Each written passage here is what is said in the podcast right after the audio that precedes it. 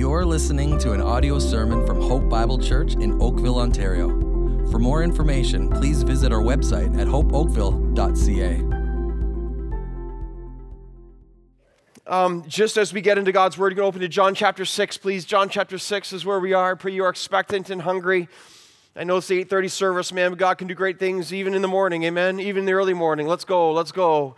Um, this week is Family Christmas. Um, that is a, a sold-out event. It is every year, whether what season we're in. Let me just say this, okay? For family, every ticket counts, okay? So if you rushed in to get tickets and you got a bunch and you're not, uh, you thought you were going to use them or not, if you're not using them, please cancel, okay? Please cancel. Every ticket counts. By the way, that's same for true for weekends, okay? For weekends right now. Every ticket counts. Some people, some people sign up uh, in, in literally like five or six different ways and different times. And then so like I'm not sure what exactly is going on there, okay? But um, just it, you, obviously it's one time, one person, one service. So if you have extras, cancel. Cancel so others can be here as well, all right? So every ticket counts, particularly for this weekend family Christmas. Thank you for loving your church family in that regard. Um, again, John chapter six. Excited for today, what we get to get through. Um, today we have one of the more famous signs that Jesus performed. Um, one of the s- signs that you will hear all through society in expressions. In particular, it's a sign that's even become an idiom. And uh, this sign today, defined as an idiom, it's obviously referring to walking on water. That is defined as uh, referring to something impossible or extraordinary. That is the idiom of, of someone walking on water. People say things like this: he may be rich and may be influential, but he can't walk on water. And we would say, uh, that's absolutely right, because only one person can do that, and his name is Jesus Christ. Amen, church, okay? This is what we get to see today, again, through the Gospel of John. Today, in today's sign too, it's a phenomenal one, again, but this is a special one as well. Jesus is taking his disciples again into the classroom. He has specific lessons he wants to teach them, and this happens to be a bit of a classroom where they go out on the water, and he has some special things that he wants them to learn and wants them to see. So John chapter six, verse uh, fifteen, let's look at that, verse fifteen, and we'll read to verses uh, twenty-one. So, it says this: perceiving then that they were about to come and take him by force to make him king, interesting, Jesus withdrew again to the mountain by himself. When evening came, his disciples went down to the sea, got into a boat, and started to across, or started across the Sea of Capernaum. It was now dark, and Jesus had not yet come to them. The sea became rough because a strong wind was blowing. When they had rowed about three or four miles, they saw Jesus walking on the sea and coming near the boat, and they were frightened. But he said to them, "It is I, do not be afraid." Then they were glad, I bet they were, they were glad to take him into the boat, and immediately the boat was at the land to which they were going. All right, what a sign and what a Savior. What do we learn here from Jesus? I'm jumping right in today uh, because of time, but also excited to see where we're going to be. The Lord's going to teach us right now. What do we learn from Jesus today? Uh, four main lessons from our text today. Lesson number one is this from Christ today in the sign. It's this: uh, Jesus provides a model of dependence. Lesson number one. Jesus provides a model of dependence. I couldn't skip over this. I think it's too valuable. If you look at verse fifteen again, perceiving then that they were about to come and take him by force to make him king, Jesus withdraws to the mountain uh, by himself. The other two gospel accounts of Jesus walking on water are Matthew and Mark. We know here from those um, accounts, Jesus dismisses the crowd. So the so the five thousand, the twenty thousand really are fed. Jesus then, the Gospels tell us, dismisses the crowd. Now, as he was doing this, verse fifteen in John's account tells us they wanted to make Jesus king. That's fascinating, isn't it?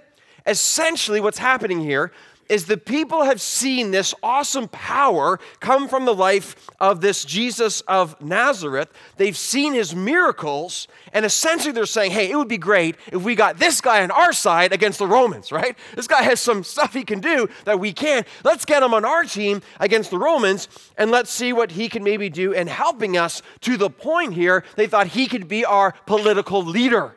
He could be our actual king. Jesus, of course, would have none of this. He did not come for any sense of political power. He came rather as a suffering servant to die for the sins of humanity. But think about this also, right? These people are trying to make Jesus king, but how do you make someone king who's already the king of the universe? How do you do that? Well, you can't. He's already king. See, they just couldn't see it, though. So what they were trying to do in the way that they understood power is they were trying to force Jesus into a position that they understood by their little pathetic kind of human kingdom type of thing. But they were blind, so they could not see the kingdom, the kingdom of God, and the kingdom who the king is, Jesus Christ. This is a little principle here too. It's a little, but a big one. So often what humans do, they try to make God into their own image. And it's because of blindness that they try to fit God, and we at times try to fit God into a box. It doesn't work that way. But notice now in verse fifteen, our text says that Jesus withdrew again to the mountain by himself. Hey, why are you clapping, Robbie? I love verses like this. Matthew and Mark both tell us and explain he withdrew uh, to the mountain by himself to pray, to pray. Love that. So sandwiched between these awesome uh, divine miracles displaying the divinity of Christ, the feeding of the five thousand, and to come walking on water, two pretty big deals, sandwiched between the full display of the divinity of Christ, here we see the demonstration of the humanity of Christ. Fully God and fully man. He had ministered all day. He had poured himself entirely out. He was fatigued. He had cared for thousands. All this output, listen, necessitated input. Jesus here models dependence on the Father in prayer. And this blesses me. These verses in my Bible is are highlighted and circled because it is such a massive principle for our lives. I kid you not, as I'm studying this again this week, when I read verses like this, that Jesus withdrew himself by himself, my heart beats a little faster. It does, because this is the essence of life in Christ. If you don't depend on him, you will not last for him. If you don't seek him, you won't be used by him. If you don't find time alone with God and have intimacy and abiding with him, you can't do anything for him. Everything starts with finding time alone in dependence and prayer and love. And it doesn't, it grieves me so much how many believers don't do this. How many believers profess Christ? They don't spend time with God. And no wonder there's not the fruit they hope for. How many times do you have to be told to see if you want to bear fruit for Christ? You must spend time with him. You must get alone. You must seek him. You must love him. You must believe that without him you can do nothing. See, this is when theology becomes practice. And here's Christ, Christ of all people, Jesus Christ, the Son of God, takes time alone to be with the Father in dependence. And you and I are going to say we don't need to do that. God, forgive us. First in line, God, forgive me. God, forgive me. So arrogant, so stupid, so self-reliant. God, forgive us. The lesson he's giving here time and time again, he models dependence. Fully God, fully man. Seeking direction. The burdens he's carrying. The communion he needs with his Father. Again, on this, look at on the screen, look at Look at John five thirty. Jesus says this, Jesus, I can do nothing, I can do nothing on my own. As I hear, I judge, and my judgment is just, because I seek not my own will, but the will of him who sent me. This is, this is why he's finding time alone with the Father. This is why Jesus dismisses the crowds. This is why, as we're going to see in just a moment, he makes his disciples get into the boat. He must have time alone with the Father. And here we are in the season of Advent. Season of Advent. I love it for this reason. For this reason. An extra special time to seek the Lord. An extra special time to create environments, to grow in intimacy with Jesus Christ. So I got my Christmas playlist going right now in full, full force. I have a special spot that I, every morning, I have my Advent devotionals that I'm reading each morning too. Of course, I have the Word that's in front of me, which is all part of this. I have the prayers that I'm seeking to go through. Even this morning, I don't know why I waited so long. It's already December fifth. But even this morning, I, I played my two favorite parts of Handel's Messiah. And I sat in my kitchen. I was the only one up, and I hope I didn't wake the rest of the family up. But I was, actually, I don't really care. But I was in the kitchen, and I was listening to Handel's Messiah, and I just, like, the Hallelujah chorus was there. I'm just sitting in the kitchen, and tears filling my eyes because of the awesome glory of Jesus Christ. And then, for to us a child is born, and to understand, and just the, the beauty and the blessing of Jesus Christ, and just saying even tears in my eyes and repenting of my sin. And just saying, Lord, forgive me and forgive us. We're so... We're so trivial so often. We're so, we're so easily satisfied with the crud of the world. But to have a brief moment of seeing the glory of Christ, and who, who compares with Jesus? Who can even come close? Who is remotely close to his awesome nature and beauty? Jesus spent time alone with the Father. Wow. We need to too. I, I love his model of dependence. Here's the second lesson. We're in different themes today, but taking the text as is before us. Lesson number two. Jesus will permit specific storms. He will permit specific storms. Look at verse sixteen now. When evening came, his disciples went down to the sea. They got into a boat and started across the sea to Capernaum. It was now dark, notice.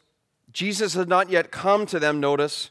The sea became rough, notice. A strong wind was blowing, notice. And when they had rowed for about three or four miles. Let's just stop there for a second. So here we read the disciples get into a boat to cross the sea. Now, they were not looking for a sunset cruise. You know what I'm saying? So Matthew, Matthew and Mark actually tell us this. It says, Matthew, Mark, it says, quote, he made his disciples get into the boat. Okay? That's very important. The word made there is literally compelled or forced. Again, so this isn't like, hey, boys, um, you want to go for a boat ride? This is Jesus. Hey, boys, you're going for a boat ride. You know the difference between those two things, right? It's like parents, right? Kind of sitting there. Hey, kids, you want to do something? Hey, kids, this is what you're doing. Now, Jesus wouldn't say it harshly, whatever, but he did make them. He compelled them. He said, hey, hey, you're going for a boat ride. Go on, go on. And he made them get into the boat, and he sent them across the sea without him. It's interesting. He makes them go into a boat because he wants to be alone, but also because he's sending them directly into a storm. That's interesting. Look what comes next in our text. Verse seventeen, it was now dark. They were alone, meaning Jesus was not with them. That's verse seventeen. The sea becomes rough. The strong wind is blowing. Matthew's gospel tells us the wind was beating against them. They were being buffeted, very forcibly hammered by the waves and the wind. It's interesting to know that the Sea of Galilee is known for fast rising and violent storms. The Sea of Galilee actually sits six hundred feet below sea level. Mountain surrounds it, and it makes it for violent winds, and especially at night. Again, so again, live in the text. Okay, live in the text. Here you are reading this account. You're one of the disciples. Jesus forces you onto the boat. You're crossing the sea. This storm comes up. You find yourself in a very tenuous situation. You are sitting there. Again, the uncertainty. You'd be tempted with fear. You'd be tempted with anxiety. You'd be tempted with insecurity. You'd be tempted with uncertainty. You'd be tempted with loneliness. And Jesus, you know, Jesus sent us. Doesn't he know? Doesn't he care? Why are we here? How come we're in this place? Just moments ago, too, you're one of the side. Just moments ago, you're basking in the glory of the five thousand. You're like, woo, our Savior's awesome. This is amazing. And moments later, you're in the middle of the Sea of Galilee, again, in some ways, possibly fight, frightened for your very safety. What a turn of events. You find yourself in a deep and dark trial. Isn't that so the Christian life, isn't it? One moment, the mountaintop of victory and glory, and the next moment you find yourself in a valley, in this case a sea or a tempest or a storm. This is so much the Christian life according to the New Testament. There's summer, but then there's winter. There's times of light, but then there's times of darkness. There are calm waters, but then inevitably there are storms. There will always be storms in life. This side of heaven, guaranteed. And sometimes the Lord Jesus Christ sends us specifically into these storms. As a kid, I spent a lot of time on the waters of Georgian Bay. Georgian Bay is not to be messed with. There are times of calm, and there are times of not calm. How quickly it can turn, where the storm approaches and suddenly the wind and the violence, I mean, for what I consider to be the sixth Great Lake, by the way, awesome body of water. But the waves come up and the wind and the rush and the violence, it sobers you, it humbles you, it gives you perspective how quickly the water can rush up to a place of tremendous uh, uncertainty and insecurity. In fact, just this summer, we were on the waters of Georgian Bay, and that was the same day the tornado was going through Barrie. And we saw the sky probably from fifty kilometers away, and we're like, that doesn't look good. We need to get home in a hurry. And sure enough, just arrived back where we were, and then the storm comes. It is, it is quite something. And it does humble you, and it does sober you. But let's admit today, let's all admit, we have to do this. We have to admit, we prefer calm waters. Makes sense? We prefer calm waters. We love lying on our inflatable mattress, sipping our iced teas, right? We love to do that. Let's also be honest. We expect sunshine. We expect the gentle breeze. We love listening to our tunes in the warmth of the sunshine. The birds are chirping. Everything's all good. We expect life to be this way. Let's just admit that. We expect sunny days, gentle breezes, and just sit back, maxing and relaxing, right? But listen very carefully. If that is what we expect from life, we are expecting the opposite of what the Bible promises us. You got to hear that again. If you expect a life of calm waters and sunshine every day, you are not reading your Bible. Jesus promises us the opposite. Promised hard, promised difficulty, and we're promised storms as the very will of God. Jesus sends his disciples directly into a storm. Why? Why would he do that? Well, we know why. It's within storms where we grow the most. It's in storms where we are changed the most. It's within storms that we need Jesus the most. This insight impacted me this week. Notice this. It was the disciples' obedience that put them in the middle of the storm. Think about that. It wasn't their disobedience. They weren't being disciplined here. They did exactly as Christ told them, made them to do. It was their obedience that put them in the storm. Apply that to your life for a few moments. Sometimes we might find ourselves in the most difficult, sometimes in the most difficult of places simply because we're being obedient to Jesus Christ. Have we thought about that in recent months or years? Storms are where the Lord does his greatest work. Look at this quote here by Charles Spurgeon. Spurgeon has a quote that says this: "Storms and tempests are the things that make men tough and hardy mariners. They see the works of the Lord and his great wonders in the deep." So it is with Christians. Great faith must have great trials. No exceptions. No exceptions. Storms. Lesson number two, storms, storms are certain. Lesson number three, Jesus now presents himself with glory. He presents himself in the storm to his disciples with his glory. Verse nineteen says this: "When they had rowed for about three or four miles, they saw Jesus walking on the sea, coming near the boat, and they were frightened. But he said to them, 'It is I, do not be afraid.'" Now, the Sea of Galilee at its widest point is seven miles across. Verse nineteen tells us that they had rowed for three to four miles. This means that they were directly in the middle of the lake. Matthew's gospel tells us that Jesus came to them in the fourth watch of the night. That is between three a.m. and six a.m. All right, so do your math here. When they went out on the water, it was getting dark.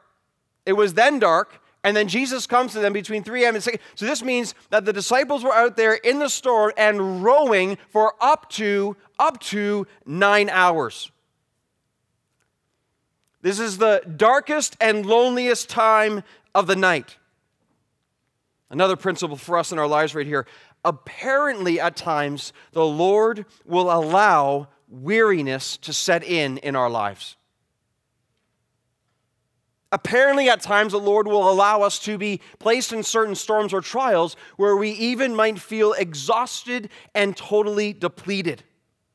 Apparently, at times, there will be storms allowed in our lives that Jesus has sent us into, even where we are allowed to be pushed to the very limit in our emotion, in our fatigue, and in our depletion. Now, understand this too. Jesus is up on the mountain praying. He has a view over the Sea of Galilee. He knows everything. He is God, fully God, fully man. He is watching this take place, and he knew from the first hour where they were and how they were doing, but he waited one hour and And two hours, and four hours, and six hours, and possibly he waited nine hours before he came to them to rescue them.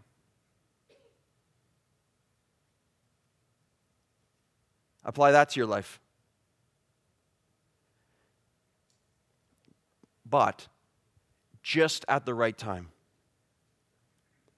just at the perfect time, Jesus makes them aware of his presence, and he displays his glory just at the right time. Not our time, his time. Not the time maybe we think he should show up, at the time where he knows perfectly that it's time to make his presence known and his glory seen. I've kept a journal now for over two decades. How many entries describe a storm of fear, of heartache, and stress? How many entries in my journals detail tears of pain and tears of trial and tears of anguish? A lot. My longest entries are the ones that are my hardest times. And yet every single time, every single time, this is one of the greatest values of keeping a journal, every single time you are forced to draw the conclusion and written down, and with hindsight, every single time you recognize that the Lord Jesus Christ at some point entered into that storm and he said, "Enough." And the waters were calm, and the peace was given, and the glory was displayed. Every single time, loved ones, in his sovereignty and in his perfection, he arrives and he says, "Enough." He calms the storm and he grants peace. I was thinking about this week, and so I took the time to read through some of my journals over the past twenty plus years. I saw journal entries from my first year of marriage, my first month of marriage, to previous ministries before this church, to the start of this church, and up into this very year. Man, I read those, some of those journals I haven't read for years. And I read them, it was, It was humbling. I, I, I entered into situations from twenty years ago where my I could feel the emotions of the moment rising up because of how clear that those memories are, because of how much you felt within that and how much storms you sensed around you, and yet to see the glory of Jesus Christ. Here's a picture. Here's a picture of the journals of the last about twenty years. And I was amazed at just like, this represents hundreds and hundreds of storms. But it represents the faithfulness and the glory of Jesus Christ. Every single time. What an exercise. What a thing to be reminded of. And we think of the hundreds of storms represented in this room right now. Hundreds of storms, thousands of storms. I thought of so many of you as I was writing this part of this message. So many people in so many different storms, so many such difficult storms, so many uncertain storms, so much rough water in this place right now, so many unexpected situations, so many trials that we did not anticipate. He has allowed them, and yet He does not leave us alone in them. He, he comes to us in the midst of the storm. Again, He might make us wait. He might make us wait, but just at the right time, at the precise moment. One of the journal entries that I was reminded of was before this church began, we started our core group in two thousand three. In two thousand two, two years married, I went through a season where I was, I thought I was clinically depressed. I didn't know what was going on. I felt so bad for my wife, two years into our marriage, and her husband's just sick, like something's wrong with him. What is wrong with me? Like in a season of like extended months of, I can only describe as depression.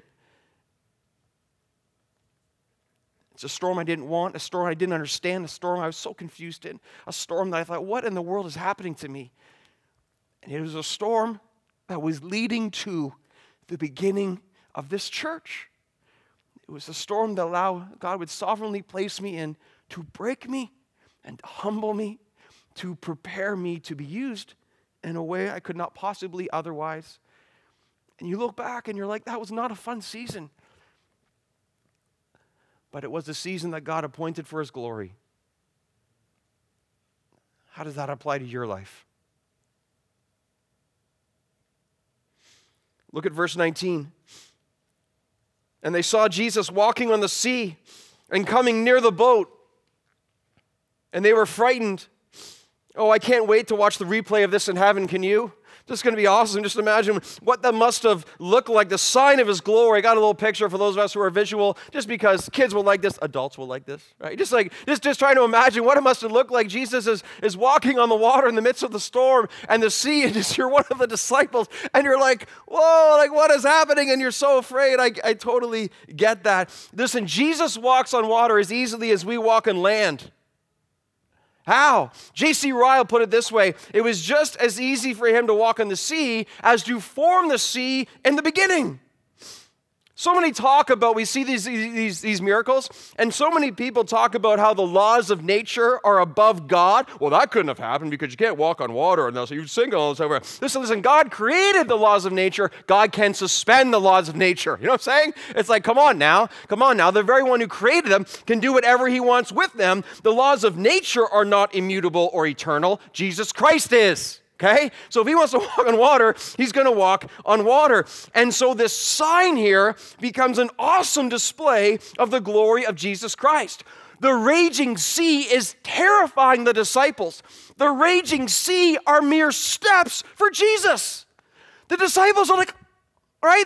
And Jesus is like, let's go, let's go. He's walking along like, like He can do whatever He wants. You think He's afraid? Uh, I don't think so. He's like, whatever wind, whatever waves, I create all of you, right? And He's walking. He's just like, let's go, walking along in our first storm. Because this is who He is. This is what He does. This is how awesome He is. And so the glory that emanates from Jesus Christ here, the glory, the sign. Imagine, imagine the disciples. I just like, these, you gotta think, imagine the disciples recalling this specific sign and story the rest of their lives. sitting at the dinner table, some of them, maybe family or friends, even children, and they start telling, we were on the lake and we were so scared and, and we're there, we're rowing all these, totally exhausted, and then we saw this figure walking on the water, and like the fork drops at the dinner table, you know, it clank up. Like, you know, it was I, it was Jesus. And he said, take heart, do not be afraid, it is I. And we were all like, it was like, when they tell the story, did they get choked up? Did, did, did, did tears fill their eyes? Did they stop and just have to gather themselves because of the awesome wonder of their Savior, who they now serve with their entire life to the point of death? They would never, ever forget that moment. The glory of the Lord Jesus Christ, and only the Lord Jesus Christ. I'm telling you, even right now, like, hey, it's like, what's happening right now in this service? You're just... It's a moment to stop looking at your phones for just a couple of seconds and look up at Jesus. Just for a, stop, just stop watching YouTube for a couple seconds. Stop being entertained by the things of the world. Just put it down. Just look up. Like right now, this is happening. The Holy Spirit's inviting. Look up. Look up. Look up. Stop looking at yourself. Stop looking in the mirror. Look up. Like just for a moment here, we're looking up at the glory of Christ, and we feel the satisfaction, and we sense the glory and the weight of who He is. There's none like Him. And we're humbled by that. I want to live in this place. We feel this is, this is who I'm made to be. This is my purpose. This is the reason of my existence. It's to worship Jesus and to love Him. And as I say that again, I'm repenting of the sin that prevents me from doing this so often. God, forgive me. So, so pathetic so often. And He will forgive me. He is forgiving me because He's so gracious and loving. And every single other person who comes to Him in that way, He will forgive because He's so gracious and so loving and so generous. Why does He present His glory in this way to His disciples? So they might believe. That's why. That they might believe. Won't you believe today? I implore you. Won't you believe today, maybe for the first time ever? Jesus Christ, the Lord of glory, the Savior of our sins, to die for us. Won't you believe? He presents Him with glory. Fourthly, briefly, He is the Prince of Peace. Verse twenty, but He said to them, it is I, do not be afraid. And they were glad to take Him into the boat, and immediately the boat was at the land to which they were going. This is what Jesus does for us. He's the peace in the storms of life. He is faith in the midst of fear. He is strength in the midst of weakness. He is hope in the midst of despair. He is life in the midst of death. You know, in Matthew's gospel, it says, in this account, it says, when Jesus got into the boat, the wind ceased and the waves stopped. And it says, for the first time recorded in the New Testament, it records that the disciples worshiped Jesus Christ, saying, truly, you are the Son of God. For the first time in the New Testament, chronologically speaking, this is the first recorded time where the disciples are said to have worshiped Jesus, declaring, truly, you are the Son of God. Awesome. Because they saw His glory. What a moment, what a moment. This could be your moment. The first time truly worshiping Jesus. Listen, ready, ready this? They saw the sign, but really they saw the Son. Okay, that's the difference in life. They saw the sign, but with faith from God, they saw the Son of God, and they would never be the same again. And Jesus calms the storm and demonstrates His awesome power to be the Prince of Peace. The Prince of Peace. The Prince of Peace. And of course this, the calming of the storm, this was a foreshadow of Jesus calming the greatest storm ever needed. Jesus calming the raging storm of sin. Sin rages against us. Sin wrecks us. Sin seeks to destroy us. Sin ultimately kills us. But then Jesus enters. Jesus is born. Jesus lives a perfect life. And Jesus dies on the cross. And when Jesus dies on the cross, he brings peace to us. He reconciles us with God. We are returned back to relationship with the Father through forgiveness of our sins. And therefore, Romans five one, being justified by faith, we have peace with God because Jesus Christ came at Christmas as the Prince of Peace to die on the cross. And therefore, the greatest storm we will ever face, the storm of our sin, which, by the way, no one escapes from. Not one person on their own escapes from the storm of sin. Every person dies in that storm on their own. Every single person on their own. Until they meet Jesus. And then Jesus comes in, saves them by grace through faith. And Jesus says, peace be still. And the waves and the wind and the violence of sin are whew, completely stilled and calm, and guarantee us everlasting life. This is, this is what we remember today.